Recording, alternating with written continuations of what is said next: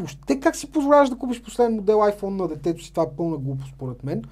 И как баща му обясняваше как спокойно ще да и купи нов. Беше потрясаваща картинката. Как той усъкътява детето си, което не оценява по никакъв начин вещи, за които възрастните хора работят някой по един месец за тази вещ. Като се сета какви тъпоти съм правил и ако не ми е била ударила шамарите и да ми каже кое е правилно и кое не, нямаше да го знам. Този епизод се излъчва с любезното съдействие на Балансирано и Вкусно. Това е заведението, което предлага най-вкусните фитнес рецепти в България, използвайки минимално количество мазнини и въглехидрати. В менюто им може да откриете рецепти като протеинов чизкейк, анаболна мусака, протеинова баница и много други. А най-хубавото е, че предлагат доставка до вкъщи. Ако вие знаете на какви калории отслабвате, казвате им калориите на които отслабвате и те ви приготвят цялостно менюто на тези калории. И от вас се изисква само да си капвате и да ядете любимите си храни, докато отслабвате и влизате в най-добрата форма в живота си. Повече информация ще намерите в описанието на това видео, а сега е време да преминаваме към подкаст. По-западналите квартали. Човек дъното и вика Дъното? 17 годишни ход, 28 годишни и аз му викам, не е ли трудно с... Почнахме ли?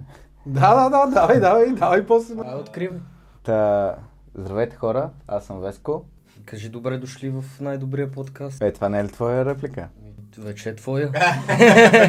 Давам ти я. Най-добрият подкаст на България, Late Night Podcast. Аз съм Веско, с мен са... Борката. И... Ян, разбира се. Перфектно. Най- най-добрият Ян в България. Не е лъжа, не е лъжа. Аз съм си обикновения. Като 18 годишния, нали викам, вече вика човек масово, наркотици, неща, ход с по-голем. В Смисъл, като цяло обясни тази обстановка, която ние размишлявахме по-рано, че генерално погледнато всеки гледа на най-повърхностното възможно ниво. Мисъл, никакви дълбоки мисли, нищо, гледаш най-лесния път за всичко. М, Не е окей като цяло. Образованието, много куца. То не мисля, че е само до образованието. Мисля, че е до, Възпитанието, до възпитанието много, да. То още от началото ще почнем с някакви много дълбоки теми. Ама ето ти, примерно, да ми викаш и ти стана къв евангелист, сектант, защото ти изпратих на това Максима Сенов едно видео и той вика евангелист, сектант, как може? И теб те вързаха. а то реално това е супер важно според мен. В смисъл самото семейство да е религиозно по някакъв начин. В днешно време аз честно казано, освен в църквата, там където ходя, на други места да се говори е така за Господ и да се обсъжда тази тема, много, много рядко. Дори бих казал, че освен в моя кръг най-най-близките ми хора е така, като се съберем и нали, започнем да си говорим на много дълбоки теми, в, в обществото това не го виждам. По принцип, да, не се приема за малко е тема табу и като цяло почва да мислят за странен, неща. Като цяло не са, виж, че всеки избягва като цяло, не е ясно дефинирано, не знаеш, поляризирани са хората, не знаеш на къде ще тръгне. Малко е тегаво, но това е и проблем, да, това е много голям проблем, че отсъства като да се говори изобщо. За религията или за вярата говорим? Защото аз, аз- ги разделям дефинационно. Ако трябва да ги Двата разделяме, да, смятам по-скоро за вярата от моя гледна точка, защото и аз за религия не мога да се изказвам. Нали, нямам компетенция да говоря за религия, но със сигурност смятам, че всеки трябва да вярва в нещо. И аз ви казах и предния път. Било то българщината, примерно в тия м- военните има някои, които са доста по... и по филмите са къмитнати към вяра, и то вяра към родината, нали, че ще помогнеш. Смисъл, трябва да се вярва в каквото и да е било. Някаква идеология, нещо, което да, да, ти е, да знаеш там, че трябва да постъпваш по-морално, отколкото по принцип, нали? Да, в твой идеал. Трябва всеки да си изгради някакъв идеал в а, главата. Абсолютно, да. И да се стремим към него. Иначе това е, това, което казваш е интересно за религията. Мен ме кара да се замисля. А, по един или друг начин църквата може, зависи каква църква разбира се, да подпомогне това едно семейство да общува на тази тема. Категорично съм съгласен с това, но аз лично, примерно, не съм се сблъсквал с такъв тип семейства. Просто го нямам в обкръжението и не знам как влияе това. Нямам го в моето семейство и наистина не знам как влияе. Ми, пре- преди, ре- преди реално е било така. Сигурно. Хо- Хората са ходили на църква много по- повече. По комунистическо време не е много. Да, По тогава не. комунистическо време не е много. Преди това реално е било а, по-засилено това, така, То това е- изтъкнато. Това е като общество. Това е като общество от хора, Абсолютно, които да, почитат а, Бог, почитат религията, ходят там заедно с семействата си всяка неделя. То това е реално е нещо, ти все едно си се отдал на това нещо. Не просто си казваш аз съм вярващ и забравяш нали, за Бог, а всяка седмица отиваш и си припомняш каква е твоята вяра, какви са твоите ценности, заобикаляш се с именно такива хора също, които про- пропагандират доброто, пропагандират това да следваш Бог и така живееш според нали, законите на Бог, в смисъл на твоята религия.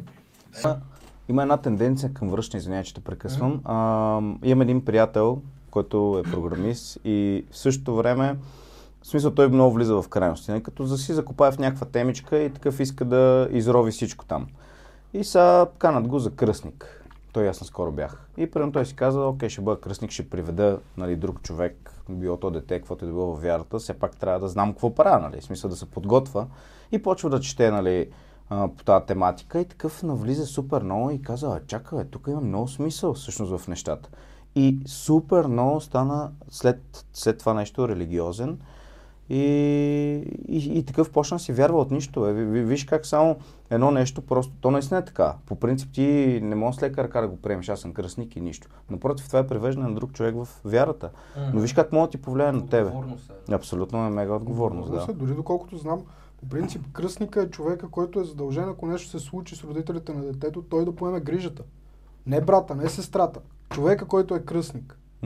Той да поеме грижата до отглеждането на детето. Това е... Това е много Кръстника е нещо много важно и в годините ние по един или друг начин малко сме забравили ролята на различните така, как да кажа, а, различните герои, които може да играем в едно семейство. А, защото така или иначе ще говорим за възпитание и за семейство. А, вижте как се размива, отиваме нали, на кръстника, нещо, което е второстепенно, но вижте как се размива ролята и на семейството като клетка и на бащата и майката като единици. Да. Заради различни течения, нали, които са феминистични, а, както ти каза, хора, които са ориентирани кариерно, дали баща, дали майка, дали и двамата, дали пък М. по-отделно. Това са все неща, които влияят на израстването на едно дете. Категорично. Добре от вас, защото на мен ми е направило впечатление, че да си кръстник в България не е някакво... не тежи чак толкова много. Докато в Русия все още тежи много. В смисъл, аз с моят кръстник имам много сериозна връзка. Помагал ми е супер много. Буквално като втори баща ми е бил в Русия. Тук, като говоря с хората, к- нали, кръ... дори не се споменава между другото Дори знаеш кръстник. е да, кръстник. дори не знаеш кой Да, ти е кръстник. Да, да, да. И по принцип е това нещо в България. Виждам, че малко по малко, виж как се изтрива. Е това, нали, религиозното, това, което буквално крепи народа. В Русия, колкото и да псуват Путин, аз нали, не подкрепям това, което се случва, но в крайна сметка се запазва доста като цяло това нещо в Русия все още.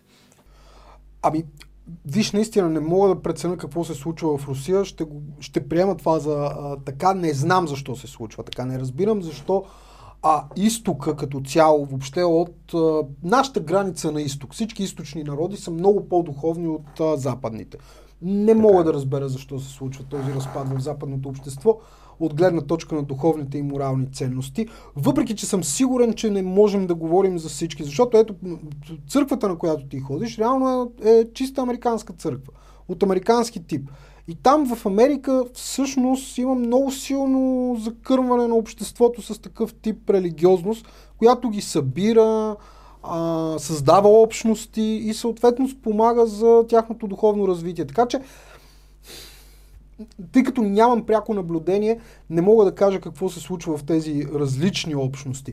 Това, което се случва при нас, на мен ми се струва, че отново е отражение на а, липсата на авторитет.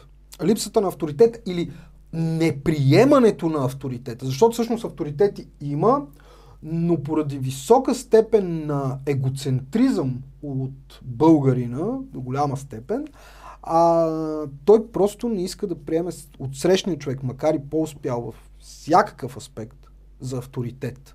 Да, Защото да. себе си поставя на по-низко. И тази липса, Защото се... защото ще по този начин ще постави себе си на А, по-низко. да, И а, тази а, а, и това нещо ни изиграва огромна лоша шега, защото вместо ние да вземем авторитета, да кажем, ти си авторитет, харесвам и да се уча от теб и да започна да се уча, ние всъщност му казваме на жаргонен език насякъде, от площадката до училището, до, нали, до политическата класа, кой си ти да ми даваш акъл? Да. Което е голямия проблем, което тръгва от малкото камъче в семейството.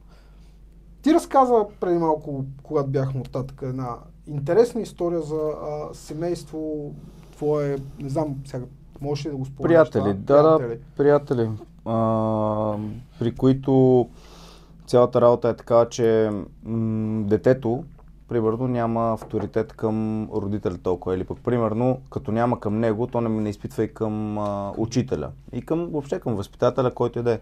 И примерно говорят на ти, генерално погледнато тези навлизащи на Монтесори образователни системи и неща. Смисъл, това са доста западни виждания. Супер много хора ги харесват, между другото, хора с деца има до някаква степен резон. Нали, основният аргумент, който те казват всъщност е, че по този начин ти не травмираш детето. Защото наистина, нали, когато си авторитетна фигура, но не знаеш точно по какъв начин да отработиш нещата, е възможно да създадеш някои а, травми. Нали. Абсолютно съм съгласен с теб. А-. Много ми хареса израза, като не знаеш как да отработиш нещата. Абсолютно, Много да, да. точно. Да, да, да. В смисъл, когато не си добре калибриран а, върху това, кога да го приложиш, много често, да речем, чисто с възпитателна цел, ти трябва да покажеш, а, че си ядосан на нещо, но дори да го фейкнеш, в смисъл, може да не е истинска емоция, нали, наистина да си ядосан, но примерно трябва да покажеш гняв, нали, то не, то не е точно гняв, а да покажеш, че не е редно, по някакъв начин. Категорично. Да. Но и даже е по-добре да го, когато го правиш без самата емоция, защото ти можеш уравновесено и, а, как да кажа, премерено, контролирано точно, Точно така, да го направиш и детето да разбере. Докато ако го направиш в истинската си емоция, в истински гняв, то тогава е всъщност евентуално потенциално травмиране. Като не за всяка ситуация и всяко дете ще травмира при едно и също нещо, но, но и същото време ти не можеш да предвидиш напред дали и как му е повлияло. Абсолютно съм съгласен с това. Аз пък до някъде смятам, това говорим за либералният начин на гледане на деца, нали така? Еми аз смятам, че на едно дете му трябва травми до някъде. Защото Не, не, това беше просто готино. силно. да, да. Просто му трябва, че има ни травми. Ами, трябват му какви травми? Той трябва още от ранна възраст един вид да се сблъсква с някакви трудности и това някой да му каже в очите кое е правилно и кое не. Примерно и когато вече излезне в реалният свят да е много по-адекватен. Защото той излиза в реалният свят и си мисли, че всичко му е дадено, че той е най-големия, всичко се върти около него и това го предава къде? На учителите не ги уважава, защото си мисли, че той е повече от тях. На приятелите си не може да си намери е, приятели, защото си мисли, че е повече от тях и се държи надменно с тях. Не знае да комуникира. точно и става един точно егоист. Егоист, който не може да функционира правилно в обществото. Майка ми, баща ми, в смисъл баща ми не ме е бил, но майка ми ме е била и аз съм изключително благодарен за това нещо. Защото като се сета какви тъпоти съм правил и ако не ми е била ударила шамарите и да ми каже кое е правилно и кое не, нямаше да го знам. И нямаше да съм смирен. Така че аз мисля, че все пак трябва да има някаква твърдост у родителите, със сигурност. Не може само да го гадиш с някакво перце и да го оставаш да си прави каквото си иска. В крайна сметка, ти като родител, ти трябва да му кажеш какво да прави. Не той, трябва, не той да ти казва какво, да, какво ти трябва да правиш. Ти си наставникът, ти учиш нов човек, който е дошъл на тая земя, на ценности, морал и така нататък. От теб зависи. И така, Абсолютно съм съгласен с това.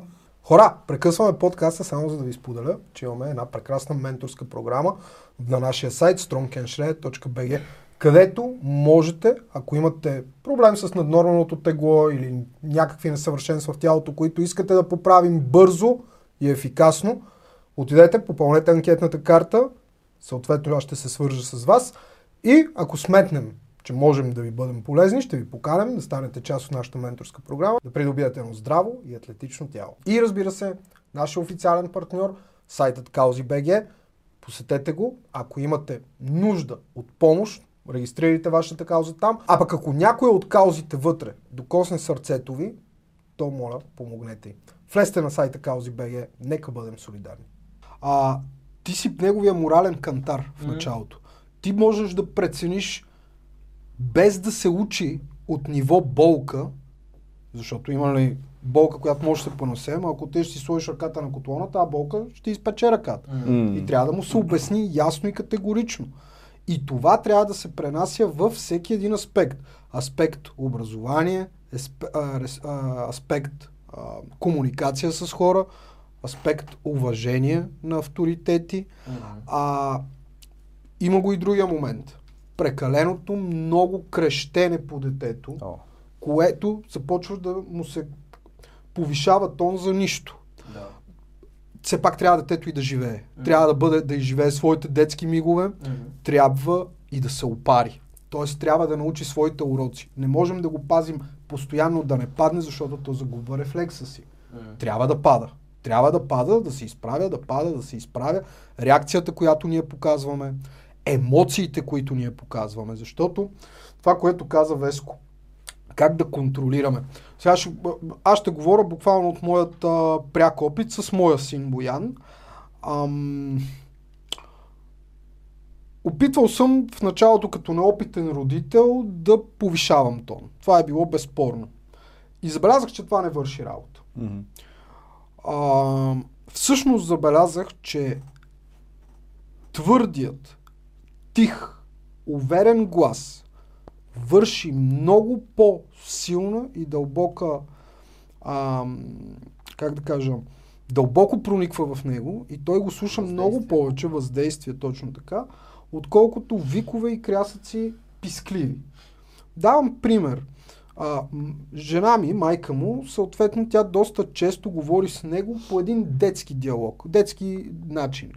Изтънява гласа си, когато той направи някаква беля, повишава доста тона към него, но няма ефект от това нещо, защото то е спри, спри, спри, спри, спри, спри, спри, 10 пъти спри. Защо да спира, като той просто знае, че след това спре, спри, ще следва ново спри. Установих, че може просто отидеш да му кажеш спри, без повишение на тона, спри. Ако не спре, трябва да вземеш мерки. В този момент трябва ясно да покажеш, че това не е окей. Не можеш да го покажеш с ново спри. Новото спри ще следва следващо спри. А първото няма да бъде уважавано. Взимаш мерки като родител, вече това избира самия родител какво да направи. Започвал съм с отнемане на играчка, наказание по някакъв начин, а, примерно отнемане на любима играчка, това е най-честото, или оставяне сам в стаята, нали, когато стана по-голям. Буквално му казвам, сега ще отидеш в стаята сам, ма съвсем спокойно. И го хващам за ръката, отивам в стаята, затварям го, той разбира се, нерви се, реве. М. Но в този момент му казвам, ще продължиш ли да спре да, да правиш това, тази глупост? Не. М. Ще ме излъжеш ли? И той е честен, да. не, наистина го правя. Добре, казвам, тогава оставаш. Не, не, няма. И излиза, нали. Когато има след спри ясен сигнал, че това не се толерира, М. детето го разбира. И когато се говори с него като с голям човек, това е нещо много важно. И да не се прекалява, нали, не може за всяко нещо ние да му крещим. Трябва да има, Да. да, му оставиш детето да се развива, да може да учи своите уроци на база опит. Това е вече overprotective. Това е другата крайност, да си прекалено, прекалено да пазиш детето си от най-различни неща. Това също може да го кастрира изключително много.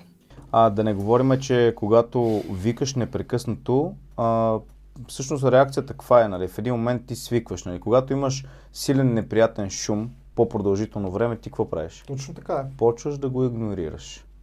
Точно така е. Абсолютно съм съгласен с това. А, Overprotective също не е добър вариант, защото правим ни меки хора, смекчени, които не могат да се изправят срещу проблеми, не мислят критично, не... Общото при първа възможност търсиш родителя или търсиш някакъв. Да, и примерно след време, като имаш някакъв проблем и ти просто не може да се справиш с него, защото си имал хора, които постоянно ти ги решават. Ето, примерно, брат ми беше, да кажем, супер умен, а, с компютъри и такива неща. И каквото и да ми се щупеше, веднага ми го оправяше. Mm-hmm. Защото просто нашите викат оправи му го. И на мен все ми викаха, ти си много малък, не мога да го правиш. И сега в момента наистина с компютъри съм много зле. Там да си преинсталирам Windows и такива неща, да работя с някакви програми ми е доста трудно, нали? Там да се чувъркам. Не знам процесора за какво служи, видеокартата за какво служи, някакви е такива. А брата е супер умен в това нещо, защото просто той иска или не иска, трябвало да си оправя компютъра, ако иска да играе на компютърни игри, нали? И, то, и в другите неща е така. Примерно, някои родители, да кажем, също с колата. На мен ми е трудно да карам автомобил. Нали, въпреки, че имам книжка и така нататък, имам едно някакъв страх да го правя, защото пък татко беше такъв, никога не ми даваше колата. Аз ще я карам, ти не можеш да караш, нали, ще, ще направиш нещо. Ето, overprotective, нали, mm-hmm. което се отразява, нали, в бъдеще на детето.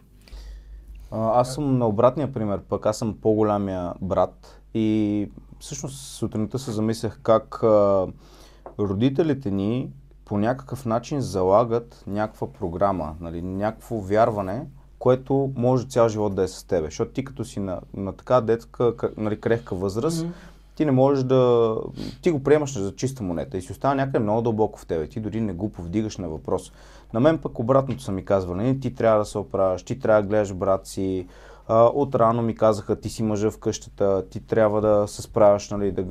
Общото с такива неща. И то, то се залага някакси, има ги очакванията, но каквото ти заложат, каквото ти кажат и ти се опитваш да го постигнеш. Все едно да изпълниш това, което... Все едно... Очакванията на Да, да, да, да, абсолютно.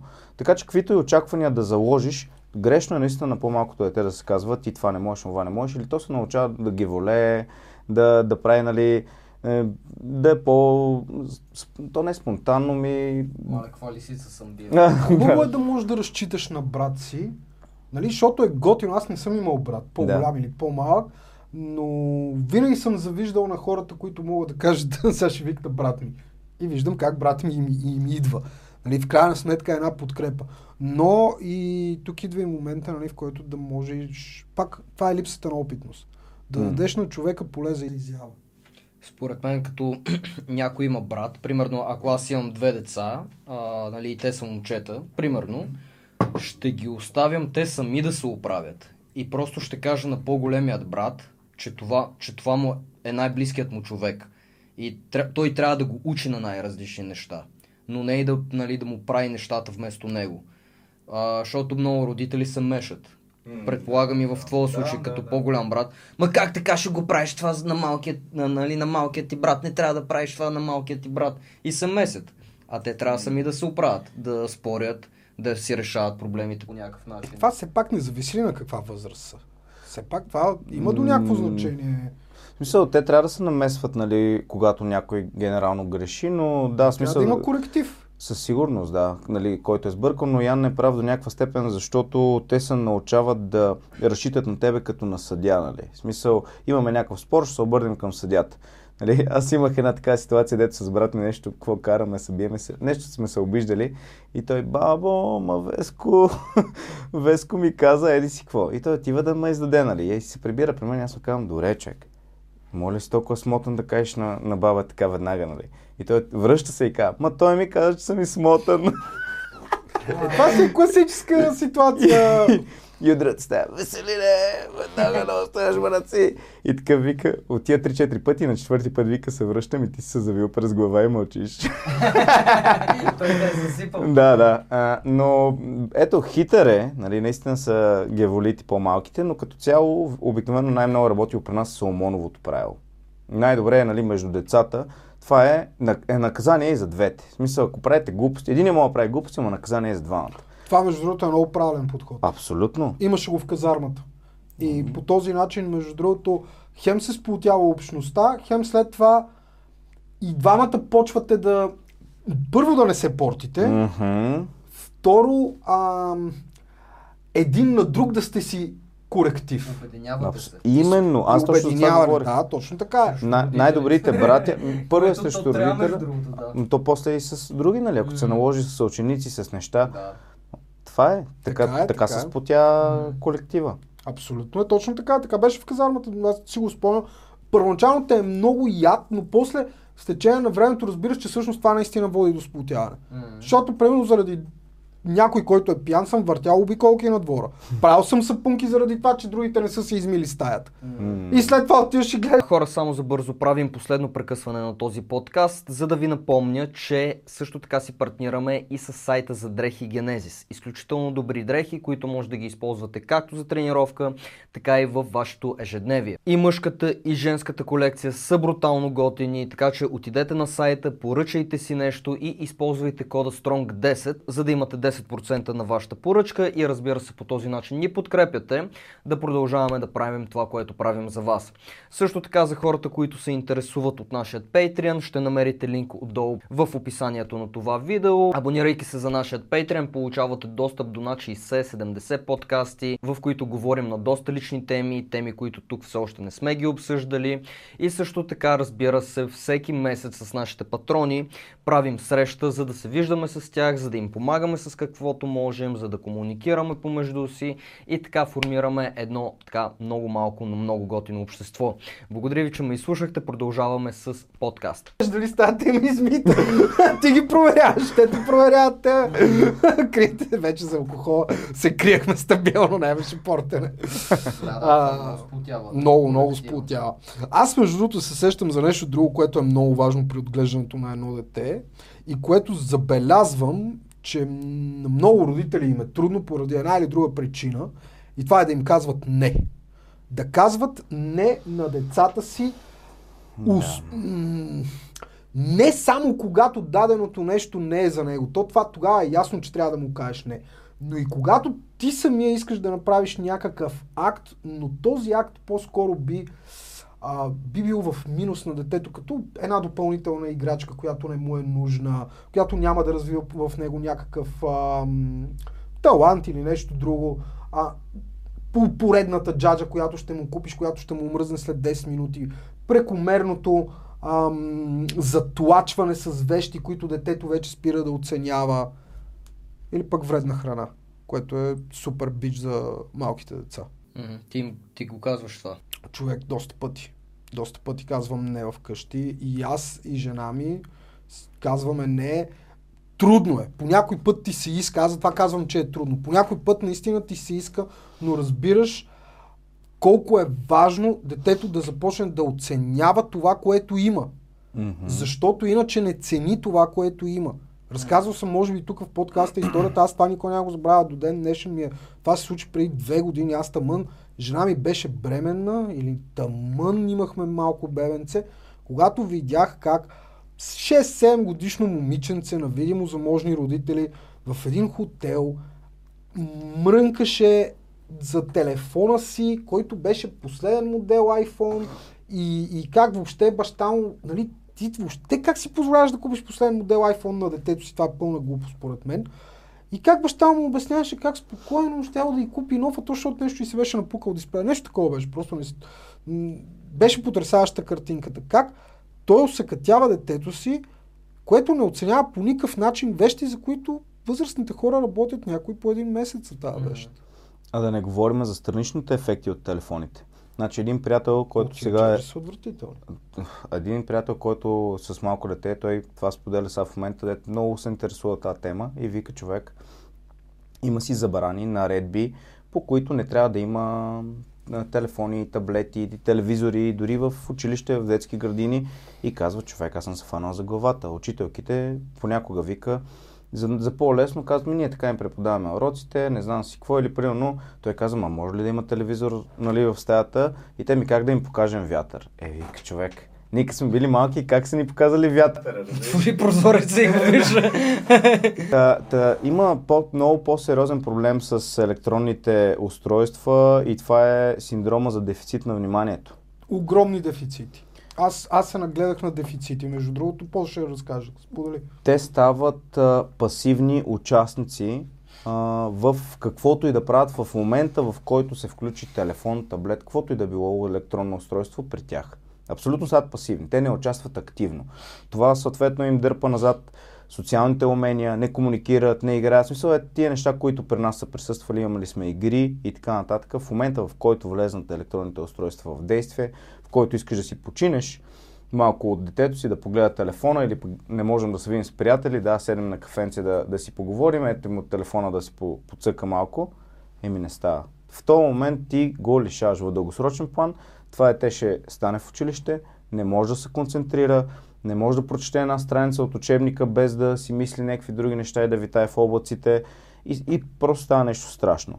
А най- най-шокиращото този моят човек ми каза, че вече навлизали от Америка а, такива нови неща, нали, като детето ти страда от дефицит на внимание, този синдром, дават ти директно хапчета, тип наркотични вещества, с които ти да можеш да се фокусираш върху това да си прочеш урок. урок.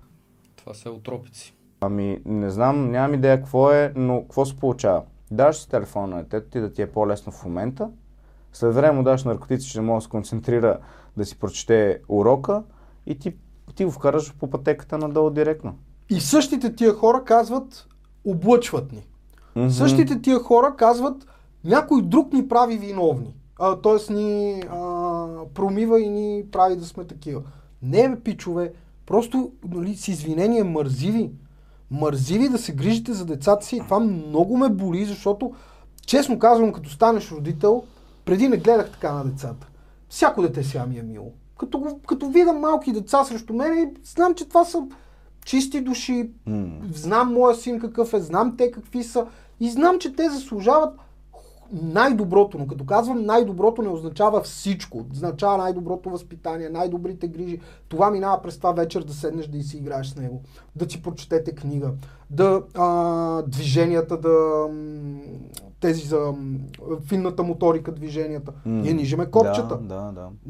Имаме вкъщи ето такава огромна котия, която е с различни на големина копчета, които се говорят на цветове, имат си различни такова, те се нижат, за да могат да си влезнат едно в друго, за да може да тренира тая финна моторика. И се потрисам как има родители, които не виждат този дефицит. Те не са се поинтересували по никакъв начин в степента на развитие на тяхното дете в различните възрасти, какво то може и трябва да прави. Защото има определени критерии. Например, ето когато беше тук, това е един а, наш а, много близък приятел, един логопед, той казва, има си критерии, нали, между еди колко си, еди колко си години, то трябва да свали биберона. Между еди колко си, еди колко си години започне да извършва определени дви- движения. Между еди колко си еди колко си месеца, там трябва да започнат еди какви си думи. И аз срещам, а, това лято срещнах деца на по 3-3,5 години, които Не мога да говорят. Ма бъкел! Да, да. Ма бъкел! Моя син, въобще не искам да се хвала с това и съм благодарен на Бог. Той е на две години и половина, аз говоря с него като с голям човек. Тате, къде си?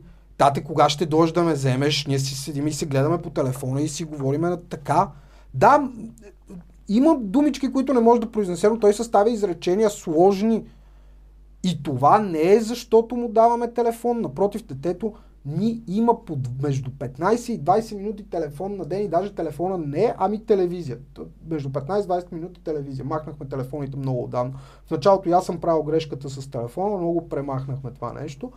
Защо? Получава се, когато гледа телефона, той е проблем с концентрацията. Защото в телефона, вие всички знаете, че за да се задържа вниманието на човек в екрана, трябва на 3-4 секунди да се сменя картината. Мгм. Детето, тъй като му е изключително голяма сензитивността, той усеща това нещо на 3-4 смяна, секунди смяна на картината. И, и зад него започва да е интересно, когато картината се сменя на 3-4 секунди. Когато ние сме тук сега, не ни се сменя картината на 3-4 секунди. Когато излезеш в парка, дърветата са статични. Всичко гледаш е статично, няма смяни на картините. Голяма част от дефицитите, които се получават при деца, които седат пред телефона, да започват да мигат, защото искат да си създадат тази рязка смяна на картината. Виждали ли сте дете, което Да. 2-3 часа на телефона и то после е така прави? Мгм. Това е така, защото неговото съзнание иска да се сменя картината на 3-4 секунди. И всичко това, което родителите не правят, започва да се отразява. И те не го виждат. И те не го виждат реално как всъщност детето им на 3 години и половина седи с памперс и не може да говори. Те са много такива. Аз познавам а, такива семейства, в които... Тай, ня, няма да влизам в дълбочина, нали, защото може би ще ни гледат. Но това е много голям проблем наистина. И то, освен тези неща, по принцип ти да гледаш е така екран и нещо супер интересно на телефона, мозъкът ти ударя супер голямо количество допамин. И реално след време, за да може това дете по някакъв начин да се наслаждава на живота, на него ще му е супер трудно е така да си излезне в някъде на природа и просто е така да си седи, нали, да оцени това, че е в гората, че около него е зелено, че духа хубав нали, вятър, че гледа морето. Той ще иска нещо, което му повишава допамина супер много. И това наистина много скастря. А това за не, а, това, което бяхте подхванали mm-hmm. за не. Ти, ето затова имах предвид там, когато ви казах, че, момче, а, че детето трябва да има някакви травми, още от малък. Ти реално си първият човек, който ще го подготви за реалния живот. В реалния живот той ще получава много пъти не. И той трябва да знае, че получавайки не, това е нещо всъщност хубаво. В смисъл, той трябва да ти се доказва по някакъв начин. Нали? Трябва сам да се опита да си го изработи. И ти трябва да му дадеш шанс за това нещо. Аз помня преди, като бяхме по-малки с брат ми, а, искахме много да си купим а, ройлери. Нямахме пари. И майка каза, нали не, обаче имам една оферта за вас. Мога да говоря с хората в хода, да метете в хода и за един-два месеца да си купите ройлери. И ние с брат такива, добре, дай го то апар... а, апартамент. Дай го то вход, че го изкъртим. И е така, прямо брата мете, мен ме е срам такъв отдолу децата, аз само светкам лампата. Аз от 8 до 4 етаж мета, той от 4 до първия. И така за един месец-два си купихме ройлери и след това, примерно тия ройлери, супер много сме ги оценявали, карали, пазали сме ги, карали сме ги супер много такива. С- а, Помня, прибираме се вкъщи, слагаме си ги там на масата и си ги гледаме сещ. Уважаваш ги. Да, едни черни с такива оранжеви. Точно. Това е супер урок, между другото, за трудолюбие. А, много добър урок. А, а, Много- днешно време, а днешно време как ще се приеме този урок? Виж го то как експлуатира детето си, кара Да. децата чистят, тилът си, ко- кои са вашите... Не, той, той преди реално така се е гледало на това нещо, между другото. В смисъл, гледаше се много и някакво много странно, как така, нали, Ян и Антон ще метат в хода, нали, смисъл. Да. Все едно срамно, разбираш? Като обясниш, нали, аз ги уча на трудолюбие, така и така, дава съм, имам чувство, че по-добре се приемаше. Сега някакси недопустимо е. Не, не съм срещал почти напоследък някакси нови начини, по които някой да те научи на трудолюбие. Общо взето не знам защо се търси най-лесния път, най-лесния начин за изкарване на пари, най- малко усилие Да, да. за най-много профит. Нали? В смисъл, това е. Всеки гони лесното. Генерално не е правилно. А пък ако става на въпрос, то си има а, и книга. Наскоро ми казаха, че има книга, която учи кои приказки са подходящи за коя възраст да се четат на децата. Защото всяка от тях нали, не е така на рандом да вземеш книжки и да четеш, а всяка от тях трябва да се даде на определена възраст. И а, то примерно трябва да усети, да изпита някои не- неща. Да речем там, където е а, с вълка и седемте козлета, нали, по едно време го зашиват с а, тухли в него. И това, не, не знам точно на коя възраст беше, но също си има, нали, някой може да не го приеме добре с зашиването и примерно, но си има определена възраст, на която то трябва да приеме тази хапка. Аз си спомням като малък, че примерно тази приказка, да речем за дървото, дето фърляш нали, три семенца и израства голямо дърво и си викам, ми това, всички семена ли са така, нали? Ям грозда, има семки, викам, сега не ми порасте едно дърво от мене. така че ето, зависи, нали, всяко нещо си има и трябва да му се обясни. Ето, ти, ти, Ама- ти виж какво въображение, нали, мога да... Именно, виж сега, четенето на приказка, това не го знаех за различните възрасти. Със сигурност има определени а, произведения, които не трябва да са в определена възраст, но създава именно четенето на приказка кара да си въобразяваш, да развиваш въображението. И тук идва и диалога. Защото ти, когато нещо се чудиш дали това е така или не, можеш спокойно да отидеш и да попиташ родителя.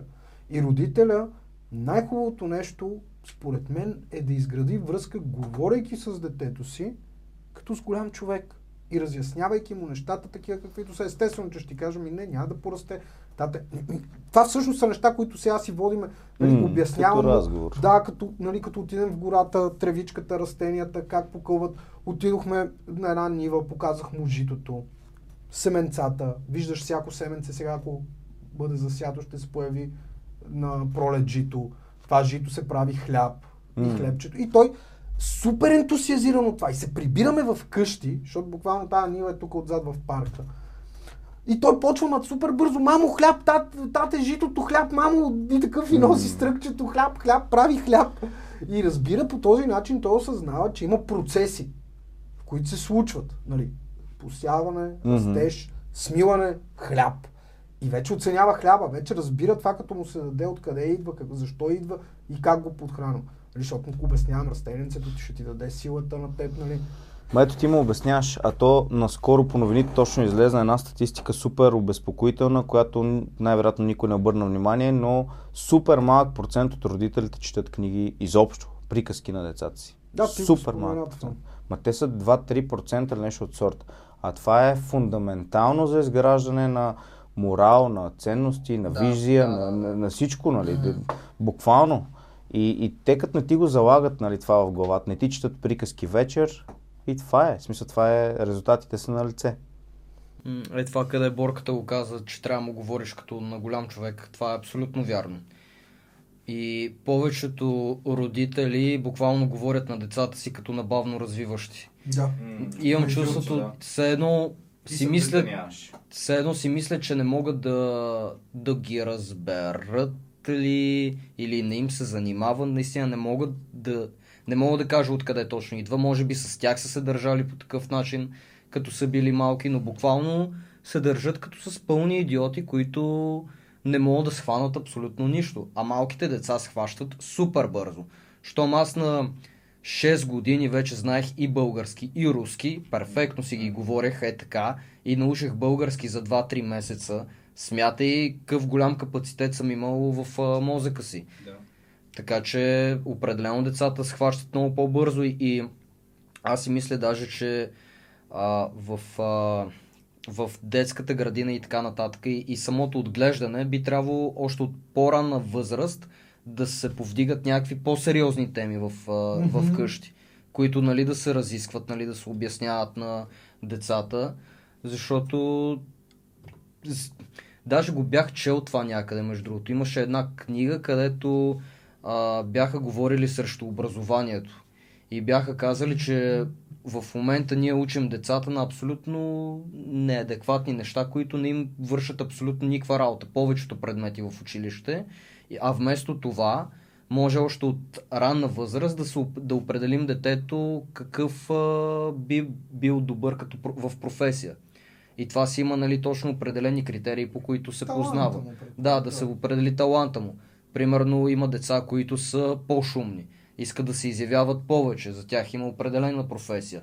Други деца са по-тихи, по-интровертни, нали? за тях имат други професии, към които ги насочват.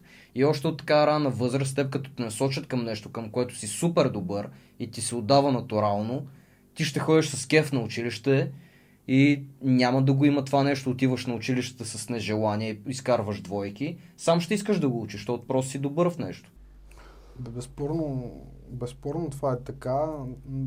Аз съм сигурен, че всъщност има Много училища има. Частни такива. частни училища и детски градини, е, в които е точно така. Да. В които е точно така. И там се развиват и по интереси, и начина на образование е друг, но и соя на хората е друг, тестото е друго. М. Там, там тия неща, където си говорим, там се знаят. Те не, не общуват по този начин с децата си. Нали? Много, е, много е грозно, когато видиш по, по улиците едновременно и двете крайности. И сервилничен и буквално лазане в краката на детето и другото тотално пренебрежение. Буквално гледане на телефон. Хората... Това има ми кенгура, където майките ги носят. Мгм. И буквално виждам жени, които носят 3-месечно бебе е така. Е така, тя му е забила телефона в главата като пирон. Е така и му е пуснала някакъв шум. И тогава за какво го носи като кенгуру, като... То това, работата на кенгурото по принцип, това е в Япония или в Китай са, са го измислили за първи път, за да може детето още от ранна възраст да може да те гледа и да копира по-бързо да навлиза като... Все едно по-бързо да се учи нали, как да говори, да имаш по-добра емоционална връзка с него, нали, постоянно нали, да се гледате. Затова са го направили, а не да му показваш телефона. Тя му го е забила, тя, защото той не, не гледа телефона. Тя просто той му е клюнала главата и е така на телефона. Като пирон е човек. Ти му го Допамин! изпържваш, му го изпържваш главата и аз съм наистина не мога да разбера това е. Това го определя В мозъка сеща. човек буквално. Това ми напомня на това, дето нали, има такива играчки, които купченце слагаш триъгълниче, нали, трябва да влезна в тия дупките. И вика, като не си играл на това като малък и ги дават като голям, един се опитва да сложи едно, една спалня да набута в седан. да, не, не става. Не, то както може много неща да е смешно, ама по някой път е и трагично, като ги гледаш тия неща. Разбираш, Да, защото да. тия хора влизат в обществото и ние се чудиме, после тук разискваме, бе, що сме такива... И- А да повдигнем темата. Една друга тема. Чакай, бе.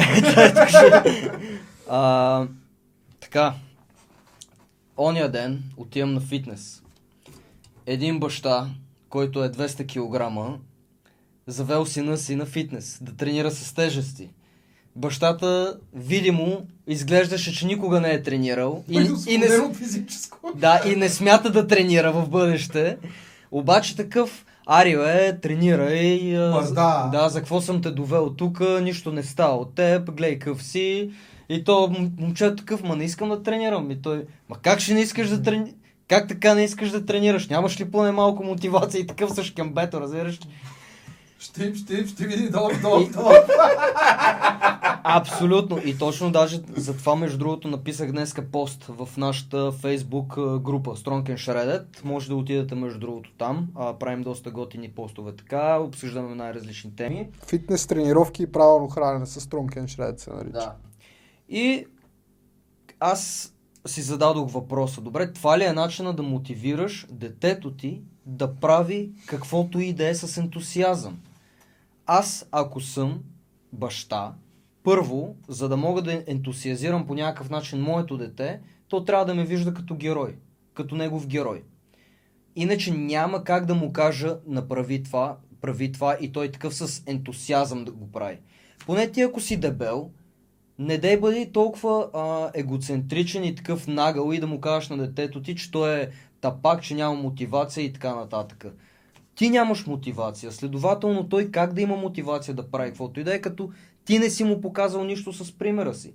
И, и то, то момчето може да си има мотивация, може да му се прави някакви неща, обаче не иска да ги прави с а, баща си, защото просто не го уважава. И това е много важно. В смисъл, ако в момента сте извън форма, липсва ви мотивация, не ядете здравословно, не тренирате, мръсно ви е постоянно в апартамента, знаете, че някъде лаквате, нали, първо се погрижете за себе си и тогава въобще гледайте смисъл да обучавате вашите нещ... деца по някакъв начин. Иначе няма как да стане. Ам, Примерно аз съм имал а, моменти, където е така, прибирам се в къщи и тъй като брат ми, нали, брат ми ми е бил най-големия така човек към когото, когото съм подражавал, нали. И той като е добър в компютъри, и аз искам да играя и аз на компютъри. Примерно той като отида да кара колело, аз също искам да карам с него колело. Футбол, аз също с него футбол. Всичко, какво той иска. Баща ми от друга страна не е бил такъв, като повечето бащи стари, нали? От миналото поколение не знаят как да си показват емоциите, не му се занимава с детето му. И аз реално с татко никога не съм искал да правя абсолютно нищо. Няколко пъти съм му казал нали, да правим нещо, той ми е отказал, ма до там. Просто защото не го виждам като авторитет. Той нито, да кажем, тренира нещо там. Каквото и да е смисъл, типичния българи, нали? Прибира се от работа, сипва си чашката ракия, гледа си футбола и това е. Добре, бе. И, и при тебе ли е така било? Подобно ли е било? Така ли е било липса на авторитет от към бащата? Защото това, което той каза, всеки баща в началото е супергерой за детето си. За сина си, за дъщеря си в началото. В началото. И с, всяка, и с всяко изминало свое действие, той или ще повишава своя авторитет, или ще го понижава.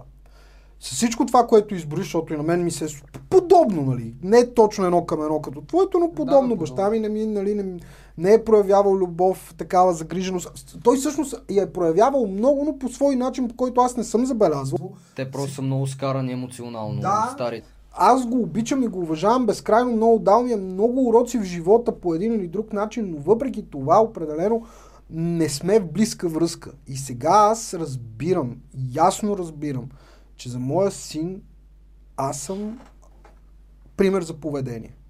И всяко нещо, което правя, го премислям през призмата какво ще види той сега от мен и какво ще научи по този начин.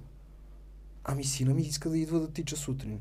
На две години и половина е. Не може да ги протича 10 км там или 8 колкото тича. Ама иска. Ама иска. Мгм. Всеки ден вижда, че баща му излиза да тренира. Иска да дойде вече за тренировка. Разбира, че това нещо е положително. Той идва и иска протеина. Това е това много разбира. Ма не бе, човек, виждаме, че си пие шейка и дай от протеина. да, бе. И сега може някой да ме накаже, но съм му давал много пъти. Винаги му много давам по една-две глътчици. Викам, пини си. И то му е сладко и да, м, вкусно и викам, да, разделяме си го по-братски. А така му казвам, викам, сега ще си го разделиме по-братски. Естествено не го разделяме по-братски. Аз правя глътка, той прави глътка. Ма неговата глътка е толкова, моята е толкова. Но той го осъзнава като разделяме си го по-братски. Даже вече го знае този израз. Делиме ли по-братски? Викам, делиме по-братски, няма проблем. Викам. Да, да, Да, виждаме, че се храня по определен начин. Искам от това, иска си от месото. Яде салата, бе, пичове.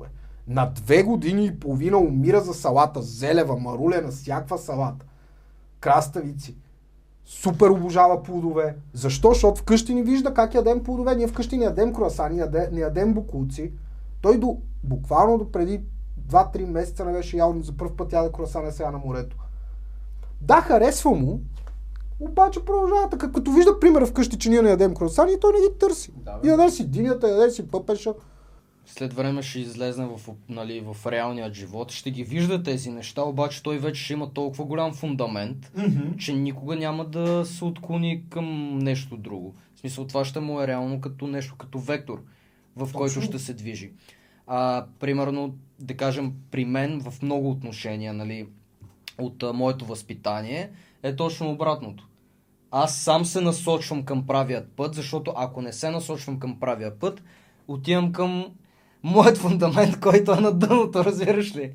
То реално при много хора е така. Колкото и да не го осъзнават. Примерно аз съм го осъзнал за себе си и си работя върху, Да. върху себе си, нали? Но има хора, които не го осъзнават и примерно продължават да си друсат, да прекаляват с алкохола, да пушат цигари нон-стоп, да не се грижат за себе си, да не се обогатяват. Да друсаш, да пиеш пред детето си, да говориш нецензурен език, да показваш неуважение към родители, към майка му или към каквото и да е.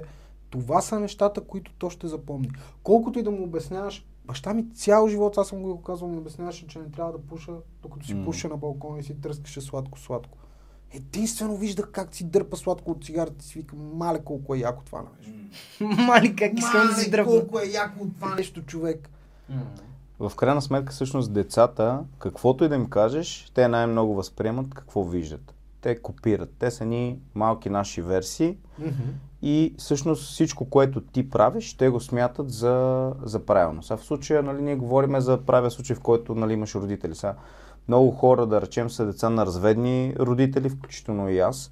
И оттам нататък ти трябва да си намериш а, бащината и майчината фигура в някой друг, в човека, който те гледа или да взимаш добрите примери. И то тук идва и този момент, че ние, много хора нали, в София са ушли, нямат баби, дядовци, нямат роди... роднините им не са тук, примерно. Те са сами, сами правят семейство. И ти нямаш, както, като си, както едно време в своя си град, като си бил, Да. Бъртовчеди, а, Лели, Чичовци, Вуйчовци И те също могат да сти много пример. Те също могат да оказват много голямо влияние върху образованието на детето. И тук го няма и сме една затворена малка семейна единица, в която ти бърнаутваш от работа, защото по принцип, ако си си в голямото семейство, е, като го погледа малко едната братовчетка, другата, Да, третата. това си много и, прав. ами абсолютно. Си много Ма прав. то много се загуби това нещо. В смисъл, аз хубаво, нали, в моят случай е хубаво, че аз съм голямо семейство и съм го изживял. М. Но го виждам и тук, че като нямаш баба, дядо, няма на кой да разчиташ и това е. Много е разчиташ на важно да предадеш нещо като традиция. Това М. може да е малка семейна традиция, но е едно от най-хубавите мигове сме, когато всички сме се събрали. Да. Ти си малък, да, там пиеш си сокчето, не пиеш алкохол, ама те си ти дошли бърчедите, дошли са ти тия уния. На те нас ни да- даваха детско шампанско. Да, да, детско шампанско, точно купат. ти. И то е една страхотна еуфория, глъч, говорене, такова. А сега родителите дори не сядат вечер заедно да вечерят. Да. Това е една традиция, която ние вкъщи се опитваме да създадем и е нещо важно, защото така имаме час за вечеря, в която всички сме в а, къщи и съответно и той се приобщава да яде с нас в този определен час. И аз виждам, че това му действа положително. Мгм. Той иска да седи на масата, иска да се храни правилно с нож и вилица. Вижда, е, сега се учиме да не мляска, колкото и странно да той сега си е свикнал да си мляска.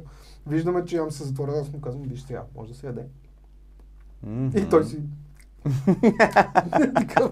Да, бе, идиотската е. Обаче аз не Ама му го обяснявам като да. идиот. Точно което ти каза. Много е важно да не мога, ма маменце сега. Жените малко го правят. Това не мога да... И- Скъпа, и знам, че гледа гледаш подкаст. Да!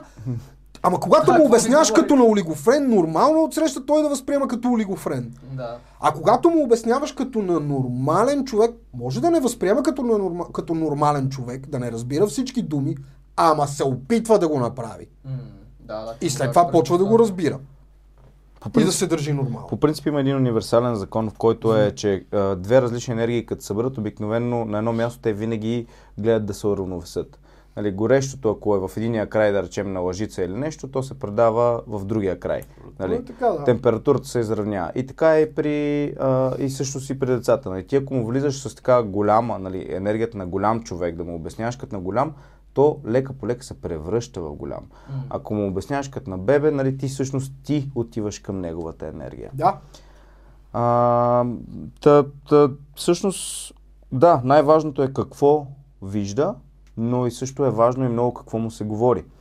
В а, една друга книга, сега се сещам за четирите елемента, там се казва а, споразумения, съжалявам. Първото споразумение е а, бъди много точен в изказа си.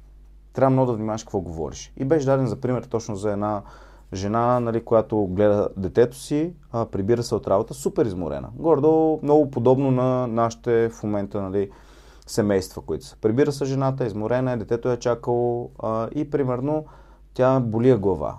Мазало е било.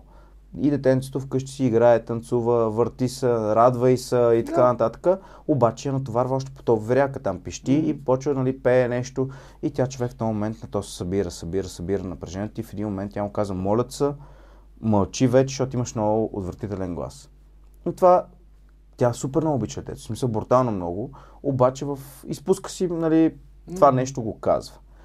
И да, проследяват това в последствие, след години.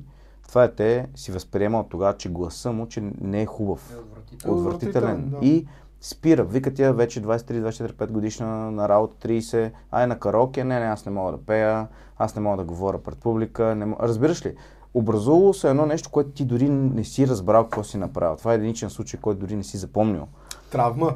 Човека с травмите. Трябва Трябва да има травми.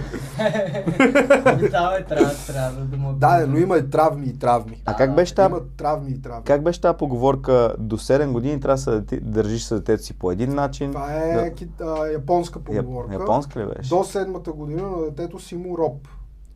От седмата до 14-та година, то ти е роб на теб. Да. От 14-та натам сте приятели. Да. Това е японска поговорка, доколкото знам. Бил съм много голям роб аз. Най, може би съм бил един от най-големите робове на света. Какво ли не съм правил? За родителите си ли? Ага. В смисъл, е това при, в нашето семейство майка беше много, много дисциплина ни вкарваш. Аз винаги съм се питал как съм израснал адекватен човек, защото татко е пълната противоположност на майка, разбираш? Да, казвам. И добре, че е била майка. Супер много дисциплина. Говори ни винаги с едно... Все едно сме си приятели, разбираш? Face to face. Face to че ми face. трябваш. Да. Казвам, че ми трябваш, скрил съм колана отзад. да, да, буквално да. Казвам, Буквално, мен ме съм ял жемарите. всичко, всичко в очите ми, Колана.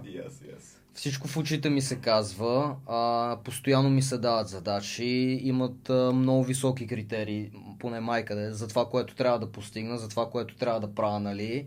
Уважение към другите хора, ако разбере от някъде, че съм казал нещо а, подигравателно на някое дете, на някоя учителка, направо ме смазваше психически от всякъде и, и физически.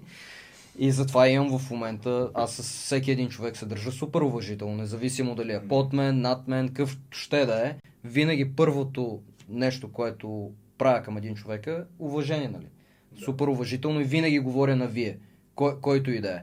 То понякога това е даже малко странно, както и да е. А, но това нещо изгражда изключително много. За мен не. Това отличава. Това е нещо хубаво според. Да, знам, че е нещо хубаво, просто се базикам. И е това, нали, от 7 до 14, даже до 18 аз смятам, докато живееш у родителите си, ти трябва да правиш много неща, защото ти живееш а, за без пари буквално. И трябва нещо по някакъв начин да допринасяш в а, къща. В, в Швеция, Трудно знаете ли, това децата. Много трудно. Те ще го осъзнае след като напусне дома, като си поживее сам и като станете по какво съм казвал на баща ми? Аз това няма го забравя. Той ми се смеше много. А, викам, няма да ми казваш какво да правя. Това е моята къща. И той такъв си. Викам, твоя живот не е мирал целия тук. А моя, викам, от как съм се родил съм тук, викам. Така Така, си че, да, викам, сто. Когато това беше, когато разбрах за процентите, когато учих математиката, какво са проценти. Е, не помня в кой клас е сега. Но разбрах какво са процентите. И викам, моят живот 100% е минал тук. Викам, твоя тип 100% ли си живял тук? Не. Изчезвай! Значи аз съм викам, да, къща е моя. имам приятел в Швеция и той каза, че там след 18 мисля, че почват да ги карат да им плащат найем. Детето плаща найем на родителя. Като е интересно, скандинавските страни в момента, не в момента ми така от преди време ги бяха набедили за доста либерални, изключително Те са либерални, ама ти трябва да си излиташ от Да, гнездото. там, между другото, от, от тази гледна точка, а, дори е малко странно. Защото като навършат определена възраст, излизат, изхвърчат си от гнездото, както вика Веско, и след това взаимоотношенията са им супер студени. Да, да. От просто е така, примерно, трябва да се обадиш, не можеш просто е така да се пребереш вкъщи. Трябва да се обадиш на майка ти, да я предупредиш кога ще дойдеш, отиваш за 2 часа, добре, обядвахме, ай чао. Така е, да. Така е, да. традиции. Традиции, Да. да. знам. Вики, какво да ги правиш? ти, ти къв беше син? Добре, доб- здрав ли си? Айде, изчезвай! Здрав ли си? Аз само да те питам. Ти къв се самоопредели. че четеш книгата към. А ти още ли си тук? Ми, не знам, това е интересно. По принцип в а, развитието на едно дете, то реално наистина трябва да има период, в който Се отделя. се отделя. А не както в България на 30 години още живее с тях. Ма това стана човек след 89-та е започнало да се случва това нещо. Преди си е било строго с отделяне. И то най-вече от гледна точка на това се отделяш, че първо те дърпа казармата, после те дърпа училището. После и ти жената... Ще, и, и после жената. Да, и ти щеш, не щеш, има някаква като стъпаловидна а, пирамида, в която на еди кое си стъпало се отделяш. Ама пък не винаги е било така. Реално. И това е така, защото големи къщи, там примерно, Малки апартаменти. примерно бащата на селката е бил, той си е бил до доста години в а, къщата на баба и дядо. Те са живели с по-голям кръг от хора, да. Да, да, да, това е... След индустриалната революция почва да влизат тия неща, в които ни местят са повечето хора в градовете, работят в офиси, тогава почваш да се наблъскваш в тези котийки, в апартаменти и така нататък. И тогава става тази промяна нали, на начина на живота, а, която си има последствията. В смисъл ние виждаме, че и като цяло до голяма степен училищния модел, някъде пак го бях чел това, училищния модел, който е да седиш и да слушаш, нали, а, и как в последствие и в офисите си е по-скоро а, модел, който по- по-присъщ за жените. Имаше пак Пасивен модел е това. пасивен, да, смисъл Пасивен липсва модел. активната, а, активността, да, да, Участие, да, точно така. но не във всички случаи. В книгата Елемента пък имаше едно, което малко момиченце. И то началото на 20 век, когато нещата тогава са били мега строги, не е като сега, нали. А, и примерно детето става по някое време без причина. Нали, там то е тотална тишина, учебниците, всичко подредено както си трябва. И то става и отива до прозореца. Нищо, нали, просто си гледа нещо. И те един-два случая се случва така и викат родителите. И казват това дете. Те дори го, нали, искат да говори с психолога на училището, защото не, нещо не е окей.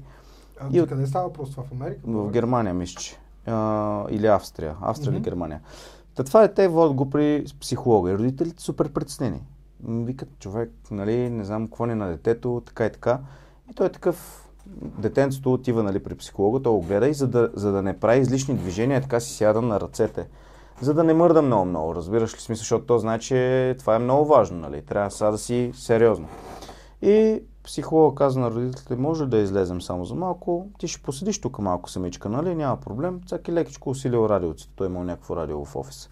И излиза, има от тия стъкла, които са като в полицията, нали? Да могат да го виждат. да. И те, кажете, докторе, нали, какво ни е на детето? Той вика, гледайте.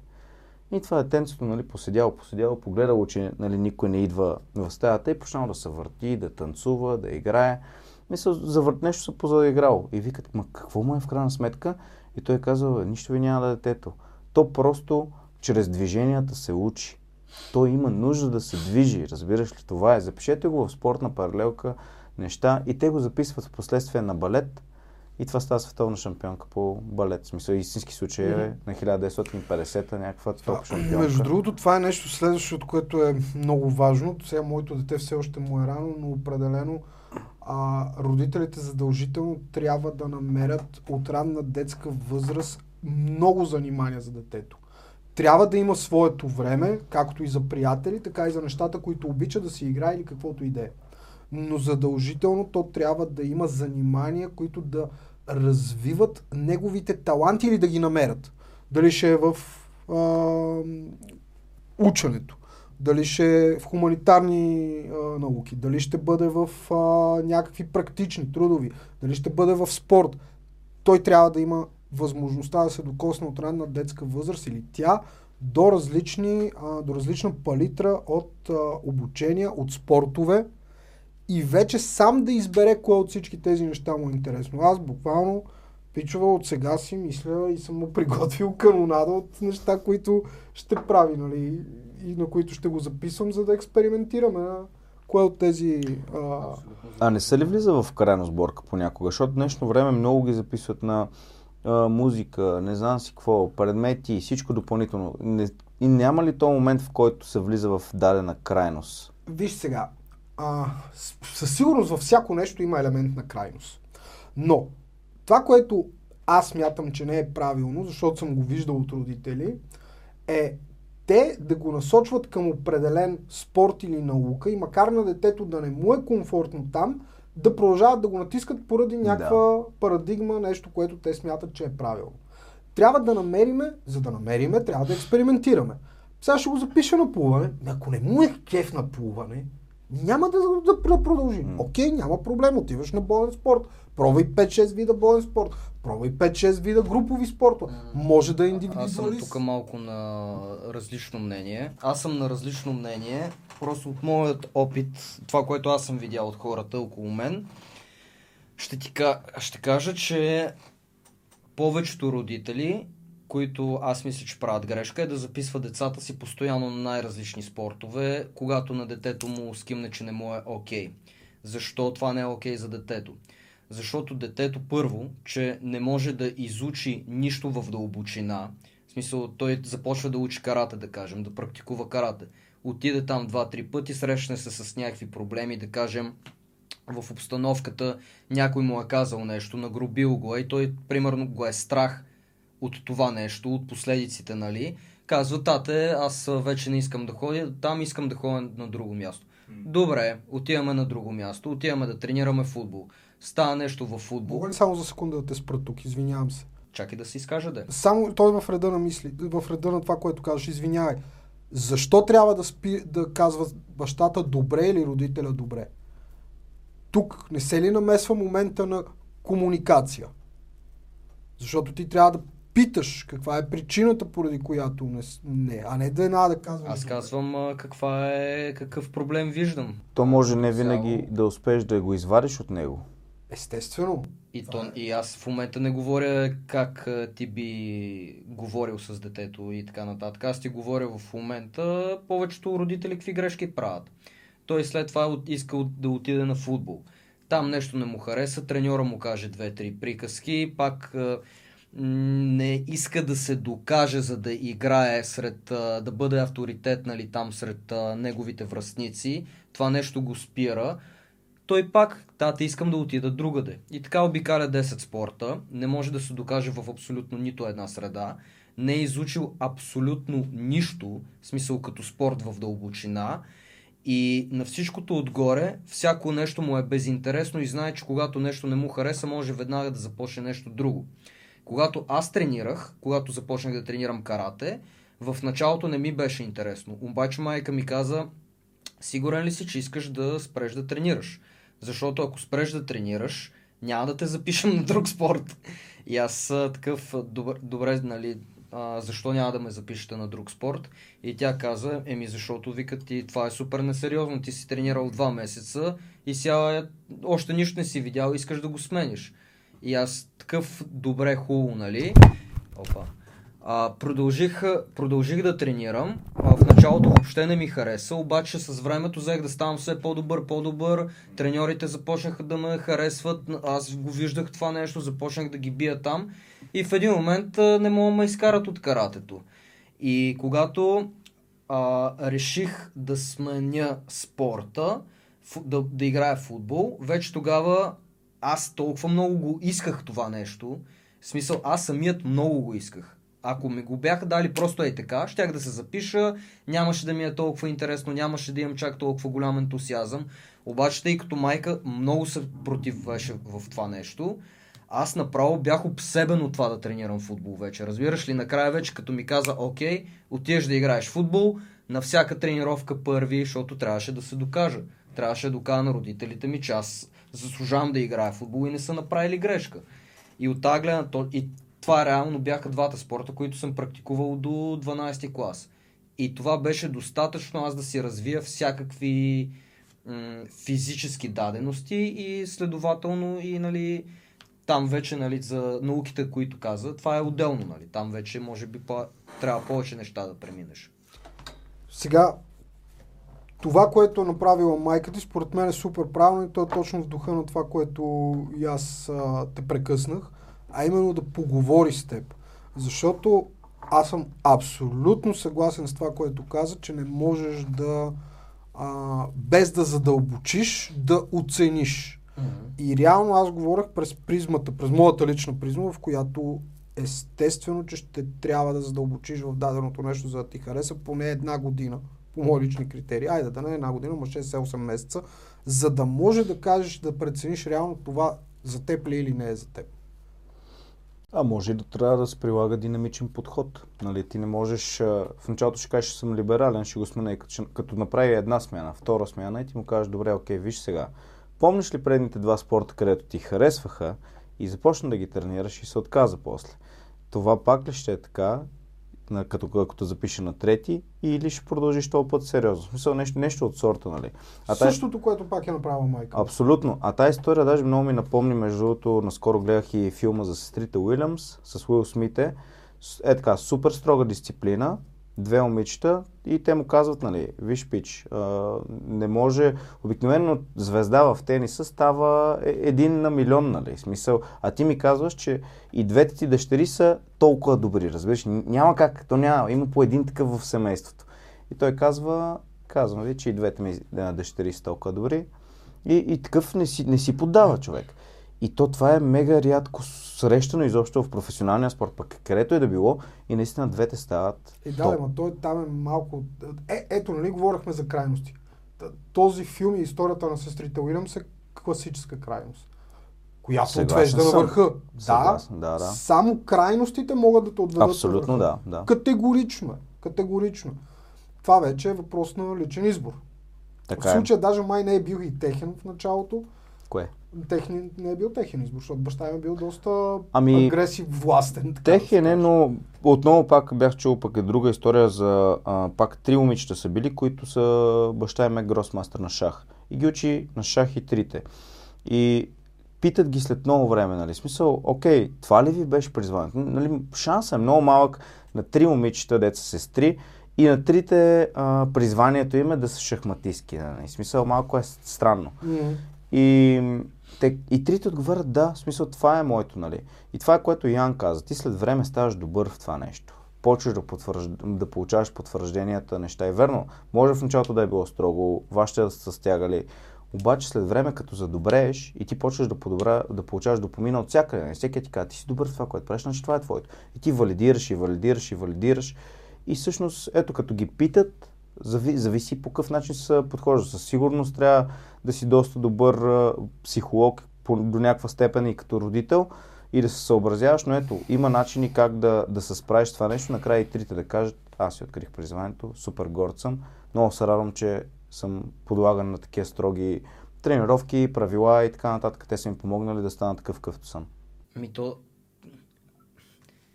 М, а... Той реално няма детето от кой друг да ги научи тия неща. Смисъл, ти трябва да му покажеш Да. пътя. Защото той какво ще избере като малък? Имам предвид. Ти трябва да му Да. покажеш какво го бива. Ти трябва да знаеш, ето, моят, аз имам такава генетика. На времето ме е бивало в еди какво си. Сигурно и моето дете ще го бива в това нещо и да го, и да го натискаш на, на, в а, тази посока, да му покажеш това, как се прави онова, как се прави третото, как се прави. Е, сега си, си спомням, примерно, като отидох да тренирам футбол. В началото, едни приятели, които са ми в момента приятели, ме тероризираха човек. На първите тренировки ме биеха, такива не, ми, не искаха да си говорят с мен, някакви е такива. И аз съм такъв, мега гадно ми беше, толкова много исках да играя футбол, отивам там и тия се държат така с мен. И аз не съм свикнал нали, да се държат така с мен и си казвам, добре, сега за да мога да се докажа пред всички и да може и, да, е, и за да накарам те, тези момчета да спрат да ми се подиграват, трябва да бъда най-добрия в отбора. В смисъл трябва да направя нещо, нали? Трябва много да се доказвам на тренировки. И това нещо реално ми беше супер голяма мотивация, защото знаех, че ако отида при майка, направо ще ме отпише, сигурно ще ме набие няма да ме пусне на футбол там да ходя един месец. И си казах, добре, сега трябва да стана добър, трябва нали, да съм още по-сериозен, ще натискам, няма да се предавам, няма да им обръщам внимание, че така се държат с мен. И малко по малко ставах по-добър. А, по- даже си спомням първата година играех бек, ме пускаха бек да играя. След това нали, станах още по-добър вече в, в началото на трети клас. Вече започнаха да ме пускат халф, след това в центъра да ме пускат и станах капитан по едно време на отбора. Разбираш ли? И е, и е точно е това нещо. И това, това, че успях да се докажа в точно този малък кръг от хора, след това ми даде възможността да мога да, да го правя това нещо вече като съм голям. Къде, като, като, като отида някъде в някаква компания, сред някакви хора, когато трябва да се прави бизнес, да се работи с някого, аз да знам как да се оправям с всеки един човек и да не ме е страх от конфликт. Да. Това е изключително важно. То, може би е това е нещото, което най-много изгражда в спортовете.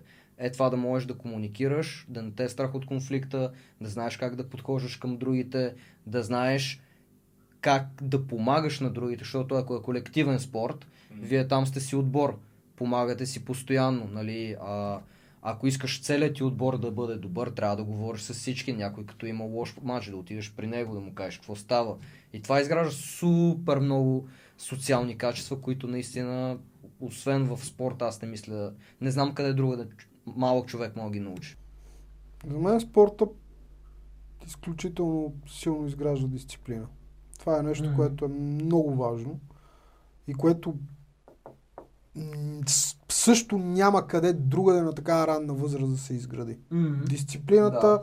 да бъдеш точен, да бъдеш комуникативен, да бъдеш отговорен, да Мгм. поемеш отговорност за грешките, които си допуснал или колектива, които е допуснал, защото е важно да, нали, да, да бъдеш Мгм. а, а, такъв отборен играч и да не се цепиш. Както и ако пък си много силно индивидуали, много силно изразена индивидуална личност, пък да намериш своето попреще в индивидуален спорт, където пък изисква още повече дисциплина. Защото в груповия спорт грешката ти може да бъде покрита. В индивидуалния спорт не е така. Грешката Да, може и, да бъде скрита и, сега. и да и не, зависи много от а, треньора, който те тренира, защото ако имаш много добър треньор, той те кара да мислиш, че отговорността за всички пада върху теб. В смисъл, то е много относително. Но спорта, освен това нещо, в детето може да изгражда това да бъде толерантен към стрес. Когато те удрят в лицето, когато излезнеш да играеш пред а, много хора в футбол и там са родителите ти, родителите на твоите приятели, някакви хора, които въобще не познаваш и те гледат. Треньора е там и ти вика и ти след това си много по-развиваш толерантност към стрес и си, някакси в живота си много по-спокоен. Каквото и да се случва, си много по-адекватен, може да решаваш много по-лесно някакви неща. Да. Аз също съм тренирал футбол и това за колективния спорт, където каза, е много важно. Наистина. После гледаш, нали, може би оттам идва това, че м- аз го имам то отборен поглед с всички, нали, смисъл, както ти е отбора и ти, както каза, всеки разчита на тебе и ти помагаш на всеки друг, така се научаваш на приятелите си да помагаш, на семейството си. Смисъл някакси това ти е твой отбор. В семейството, кой ти е твой отбор? Жена ти, но трябва и голямото семейство. Трябва да има уважение. Ние до голяма степен много хора не си познават дори родата назад. Ти не можеш да кажеш някой след дядо ти или прадядо ти. А пък а, истински здравите, нали, стабилни, много стабилни семейства, има едно родово предаване на знания, на, нали, знаеш кой в какво е бил добър. Ето това е базата данни, нали. Дядо ти е бил мега добър дърводелец, прадядо ти еди си какво е правил. И, и когато го знаеш, това всичкото ти имаш и пул, от който да избираш. И може да те е насочен, ти може да се възхищаш някой много, нали, аз искам, примерно, вучим електротехник, искам да стана като него. Да речем. Там, това е смисъл, трябва да, да си уважаваме голямото, нали, нашето си семейство, което си е, трябва да си уважаваме и по-широкия кръг от семейството и, и да следваме добрия пример. Е, това за широкия кръг от семейството, много съм съгласен с това нещо, че на детето трябва да се разказва. Просто защото ти по този начин придобиваш и някакси... М- имаш... Гордост. А? Гордост към гордост и отговорност за това да продължиш родословното дърво по някакъв начин. Чувстваш се отговорен към тях. Примерно, майка ми ми е разказвала много за моето семейство от, пред, от миналото. Знам, че прадядо ми е умрял в а, войната, Втората световна война. А, примерно, баба ми е била в затвора, защото е откраднала царевица, за да може да нахрани майка ми и войчо ми. И като знам през какви неща са преминали нали, моите а, прадеди, на мен сега ми е някакси неудобно да си седа вкъщи, да си пусна порното, да си лъскам она работа, да не правя нищо с живота си, да ям мръсна храна и да не взимам никаква отговорност нали, за бъдещето си. Някакси се чувствам много гузно вътре, като, като го правя това нещо. Като съм го правил преди, нали, като по-малък. И това нещо липсва на хората в днешно време. Да са отговорни все едно не само пред Бог, но някакси и пред а, това, което са направили прадедите за него. Защото без тях, реално, ние нямаше да сме тук. И сега ние живеем някакъв ебахти готиния живот. И имаме всяка една храна, която си поискаме. Да. Хо, може да бъдем каквито си поискаме, снимаме се, говорим си на камерата, хората ни гледат. Само преди 25 години това само някакви актьори мога да ги гледаш по телевизията. Трябваше да има ПТС отвънка и... Кое? Огром... ПТС студио, да излъчваш онлайн. А, да, да, ага. Сега го правиш с телефона си, въпреки че явно и сега не може да го направим. Доколко вече... Трябва да го открие някъде другаде. В смисъл ти му кажеш, има нещо много специално в тебе. Твоя задача е да го откриеш къде е. Трябва да работиш. Да, трябва да работиш. Забележете, всички, не всички, но много а, съм слушал интервюта на богати хора и в България, и в чужбина. Ми те не усъкътяват, а, говоря за истински богати хора, не такива, които по някакво стечение на обстоятелствата, чрез далавери са станали богати хора. Говоря за хора, които чрез труда си, чрез ума си, чрез иновации са развили огромно богатство. Ми, никой от тях не, не дава на готово на децата си. Скоро слушах на един Шарлопов. За съжаление, май този. Не съм сигурен Да, да, почина. почина, Почина, нали? да. Но гледах едно интервю. и Пича на 18 години, на 16 години праща дъщеря му да мие в някакъв ресторант. Защо? Защото тя взима 50 лева от него, които, по няка... които изгубва. Изгубва си 50 лева. И той обяснява за уважението към парите и как сега ще отиде се научи да разбере как се вадат 50 лева и я праща да мие чиния в шивен ресторант. Значи тук се... Ето това е начинът по който чрез пример, ма това е усъкътяване, ма това не знам... Ма никакво усъкътяване не е. Момичето разбира какво означава парите, знае, че трябва да отиде да ги изкара, знае, че зад гърба си има един човек, който е направил много, показал е как може да се направи много и който и казва, трябва да ги заслужиш. Трябва да го заслужиш, не може да ти се даде така на, на куп. Сам знаеш а, този Дан Пена, където, разго... където говореше, че само чака някоя голяма акула да умре и бизнеса му да го наследи жена му и неопитния му син и да ходи да го изкупи на безценица, защото те не могат да го управляват. Ето това са хора, които не са научили децата си. И какво правиш? Градиш, градиш, градиш, да дойде накрая Дан Пера и да си свърли върху бизнеса ти. И да ти го купи на безценица. Защото келемето до тебе Не мога да си му дал iPhone 15 на 4 години и мрънка там. Да, да, да. В някои религии-. Като му изпраскам един шамар.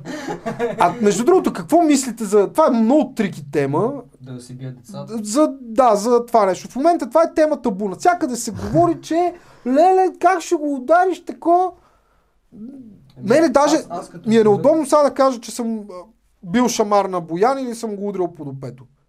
Ми, удрил съм го човек. Той Добре. ми се смее, бе, по дяволите. Ти разбираш, че ме е заболявал ръката и той ми се смее срещу мен. И аз в този момент осъзнах, викам, дали сега ще трябва, Трябва трябва да ти разбият зъбите ли по дяволите. Какво трябва да се случи? Имам предвид.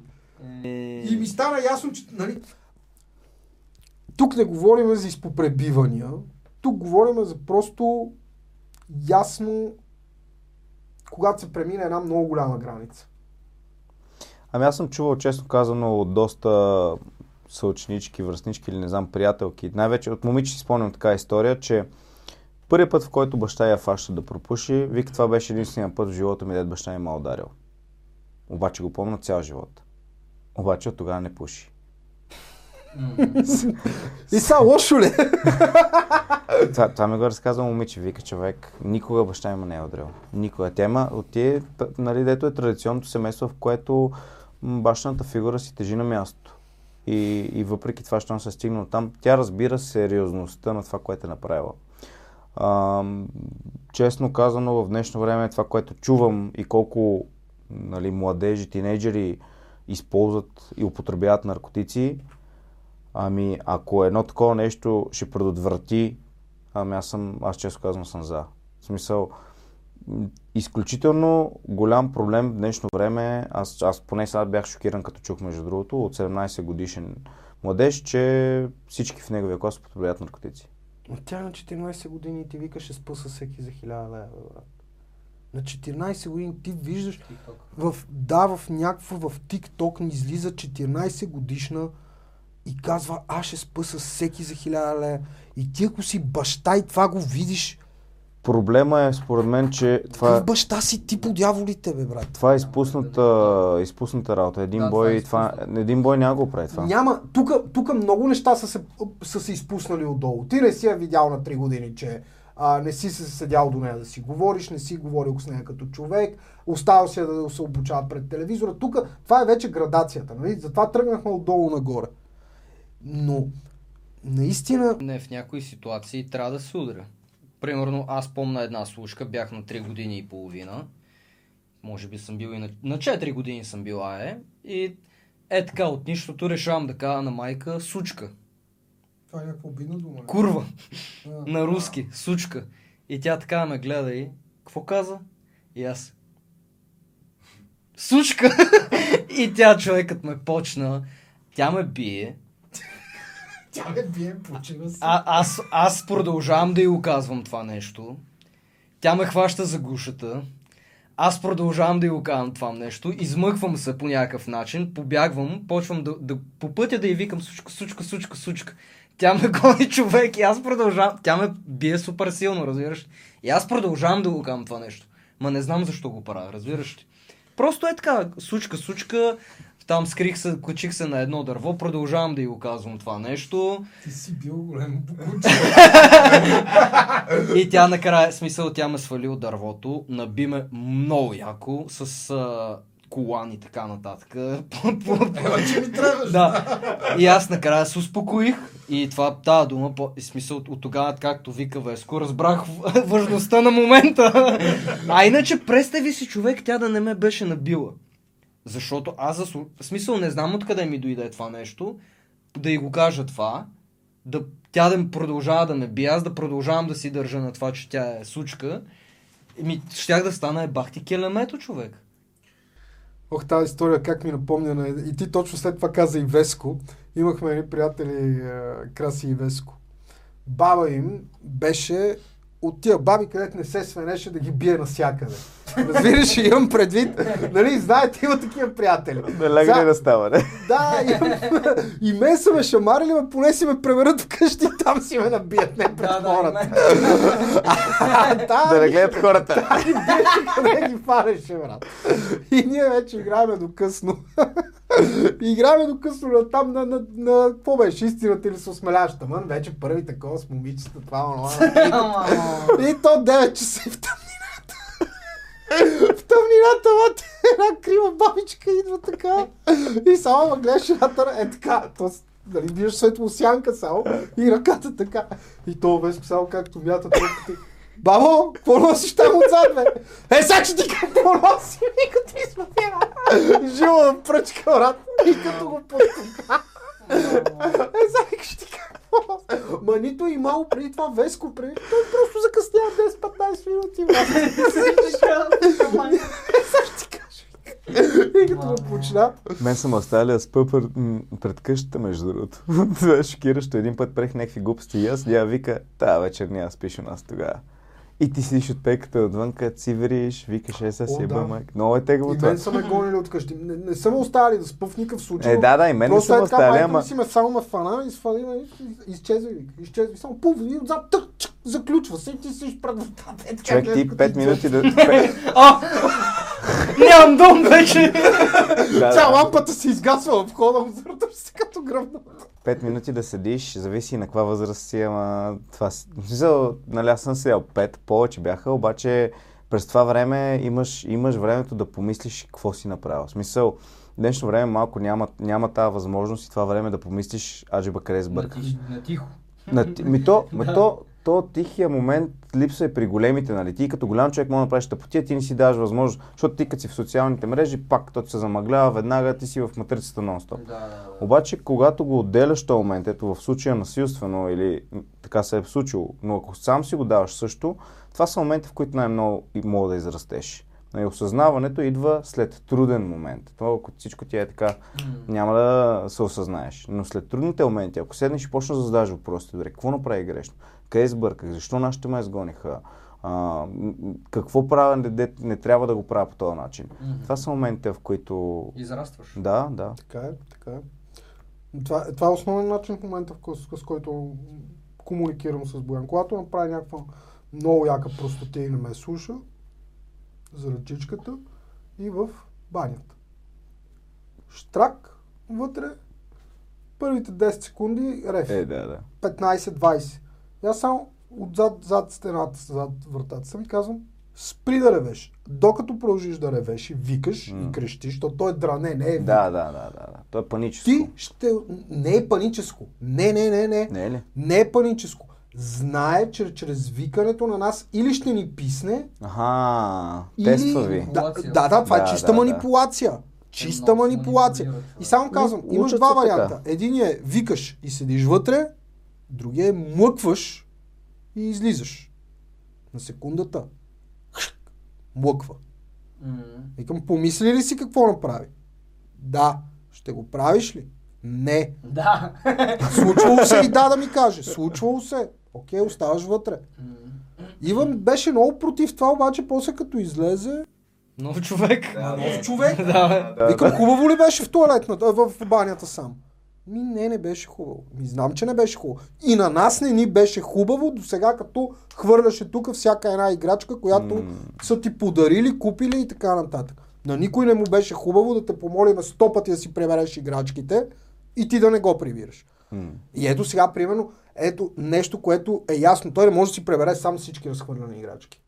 Но баща му сяда долу с него и хайде да приберем играчките. Ма не аз да ги прибирам. Заедно ги прибирам. Мгм. И идва от там, че той пък ме вижда, че аз трябва да си прибера нещата, не мога да бъда разхвърлен, защото не мога да кажа, прибери си играчките около нас Да, да, кочина. Нали? Това е едновременно е личен пример, едновременно е това, което той прави и може да прави за възрастта си, едновременно и градация във всяка степен. Нали? Почваме да се учиме, да си отвориш а, сладоледа, примерно, да се научиш да разтовари чантата ти, искаш пазара, чудесно, искаш да дойдеш с мен в магазина. Бъди културен в магазина. Веднъж му казах, повече няма да идваш на пазар с мен. Повече просто няма да идваш. Ти ме излагаш. Хората, хората ме гледат. Ти знаеш кой съм аз, бе? Борис Мадолев. Лейт Найт подкаст, баче. Ти лък ли си? Така реклама на Durex и едно, дете влиза в магазина и казва, «Е, вика искам това. И той ми баща му казва, нали не може. И то, искам това. И той вика, не може. И почва се дере, фърля, скача по това. И он човек, той се зove такъв вече се срамува супер много. И те реклама на Durex. Използвайте презервативи. Да, да, знам я тази реклама. Нали, Е, е, това, което ви разказах, там има моменти и моменти, нали? Сега, тръжка се такива неща, няма проблем. Фащам го и си го изнасям. Буквално фуп под ръка. Има родители, гледам ги в магазина, той се тръжкат и тя му вика, остави го. Е, Как ще... Той седи в средата на магазина, обира цялата гняз по пода и се въргаля. И ще го остави го. Като- На него това са му... Какво беше? А, това му е желанието в момента. Като на тия моите приятели. Уру! Като малката турба до мен е под мишница, все още мога да го нося. Аз и сега и по-късно ще мога да го нося, нали? Но буквално, е тогава, когато а, удари майка си, буквално Да, директно се едно като с голям. Викам, чик, втори път. Викам, само ме пробвай. Пробвай ме. И от тогава само е така, като му кажа нещо да не прави, и той трябва да го прави. И викам само, пробваш ли ме? Пробваш ли ме? И да виж само, не, не, не пробва, не пробва. Не пробва, да, да, не пробва. Не Е, пробва. е, виж, това е един урок, наистина. По всяко време ти го връщаш към този спомен, Точно. знаеш, че не е правилно. Смисъл, моралният компас е много на място. Както и при те моите приятели, дето и аз това, ти това ма, ми потвърли по-рано, ма не се усетих. За тия моите приятели, където детето бие майката, бащата, насинява я по окото и те Има Риончо, това не е хубаво да го правиш сега, нали? Моля ти се. Не е хубаво ничего се И, и сега хората не си помислят, нали, че съм много строг, защото ние имаме... да, бе. Ма не, защото то едновременно съм строг, едновременно ние имаме зверските... Ти разбираш ли какво значи той да дойде да се хири като ненормален и вика не тормоз, не тормоз. Аз как го тормоза, като го гаделичкам по корема и го целувам, нали, навсякъде. Не тормоз. И само спирам. Тормоз, тормоз. така тормозиме. Приказката едно време беше строг, но справедлив. просто трябва да има всичко. Трябва, М. тоест, Да, в правилните моменти трябва да има правилна реакция от родителя, защото ти си човека с изграденото съзнание. Трябва да имаш моментите всеки ден с него. Може половина, един час да, да му обърнеш внимание. Не да седнете да гледате двамата телевизия.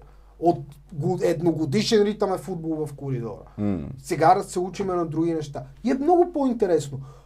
По дяволите на мен ми се искал вечер сядам да гледам някакъв филм, това, това, той ми надува главата. Ма той го иска това внимание, бе. Той Да. има нужда от това внимание. Аз разбирам, че на него иска, той иска да, да, да види, да сглобиме нещо, да правим някакви неща съответно заедно. Какво да му фърля? А, да му фърля една играчка на някакъв войник и да му викам, ай, ти си момченце, играй си с войник. Ами той не знае как си играе с войник. Аз докато не го научих да си играе с количките, той не знаеш как си играе с количките. Има количка, ама какво да прави с нея? Да, мята ги. Викам, тате, ела сега. Бензиностанцията е тука. Тук е сервиза. Дай са автомивката да минеме да измиеме колата. Пет пъти така и на десетия път Боян вече си е на земята и, бррр, и си знае как да играе с количката. М. Като гъби са. Мятат. Точно. Ти трябва да му покажеш, да го научиш. дай да построиме това, дай да построиме онова. Трудно му беше с началото с конструктора да слага, сега си строи вече горе-долу сам, нали. Пак иска ти да се занимаваш с него, но и... Ние едно време количките бяха метални, като го метнеш по брат и те убива, разбираш. Ма те са си метални, брат. Има ли? Е, как бе, има Аз си много хубави- пластмасарки. Има си, не, Hot Wheels има. Не ни спонсорират. И се мъжи го. Спонсори. Ама не, много е готино, много е готино. И готино е, че и ти можеш така да се върнеш малко към детството, защото наистина Да, това да. си е връщане към детството, което пичове, липсва. Липсва, някакво да се лъжаме. Безгрижието е нещо, което детето ти връща, така да си спомниш уния безгрижни времена, когато можеш да тичаш го- бос до джанката и да седиш там 4 часа. Нищо не ти казва. Да, да, да. Но не искам да се връщам към тях. Но чисто сърдечно си го казвам, сам е по-добре. Еми да, да, то за всичко си има време. Бате, много е хубаво си отговорен. Скоро си го мислех. Много е яко да можеш да си кажеш, разчитам на себе си и мога да се справя с дадени ситуации. Мога да го сравня като човек, който съм бил безотговорен и отговорен. Безотговорен и безгрижен живот води само до проблеми, грижи, трудности и закостенялост, от която няма излизане, която като някаква тиня е така те засмуква, засмуква, засмуква и ти дори не можеш да дишаш, М. а си мислиш, че всичко ти е 6. Буквално. Ами, със сигурност е така.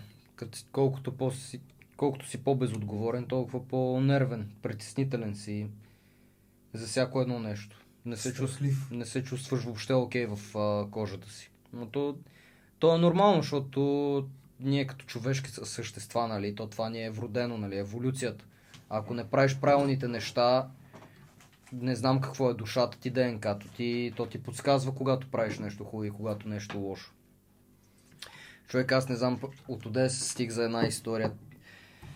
Там, като си говорихме за бой още, като, като бяхме малки и брата такъв постоянно ходеше някъде с някакви негови приятели. Аз такъв, абе, къде ходи този човек?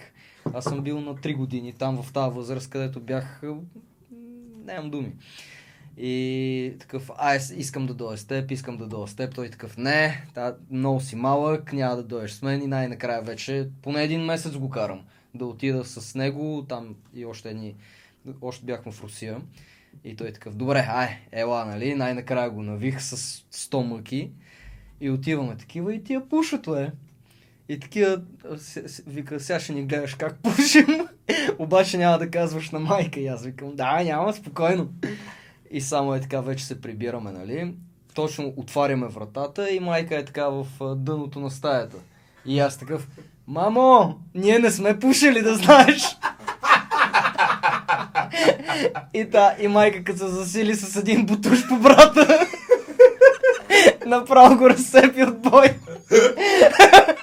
и това вика ти си, ти как можа го направиш това на мен? Това направо... Ема виж колко си бил готин, не сме пушили. да. Такъв не знам може ли, такъв се смее и такъв си бягам в другата стая. Като не бъркате малки, не мога да лъжи. да, да. Ето на тази възраст, учат То наистина не може. В смисъл това е най-хубавото в тях, защото са супер искрени. М. Ми добре, момчета, аз викам, че достатъчно беше от този подкаст. Да. Да. Засегнахме доста теми от всяко естество. Аз мисля, че може би... Със сигурност могат да се кажат и други неща от гледна точка на възпитание, но да го оставим може би за друг подкаст. Може да поканим някой психолог, пък да си поговорим на тази тема, да видим той какво може да ни каже. Защото ние сега нали, говорим си от нашия опит, но е друго нали, вече като психолог, който е по-навътре с нещата, да ни обясни как точно стават. Въпреки, че повечето неща, които обсъдихме, реално работят, според мен. Време е да започваме, да започваме подкастите с ние не сме професионалисти и това не е обучителен курс. Да, да, Но сме много добри. Но, но ако хората искат психолог, наистина могат да напишат в коментарите и ще измислим да поканим някой, нали? Ще ви извикаме един психолог, щом сте стигнали до тук се нужда Мен би било интересно в коментарите да си напишат а, за или против са така, лекото физическо възпитание, защото това ми е интересно, все още ми е интересно. А, би ми било интересно да кажат и колко от хората, които ни гледат, имат деца О, да. и как се справят с възпитанието, какви са основните проблеми, които изпитват при възпитанието на детето си.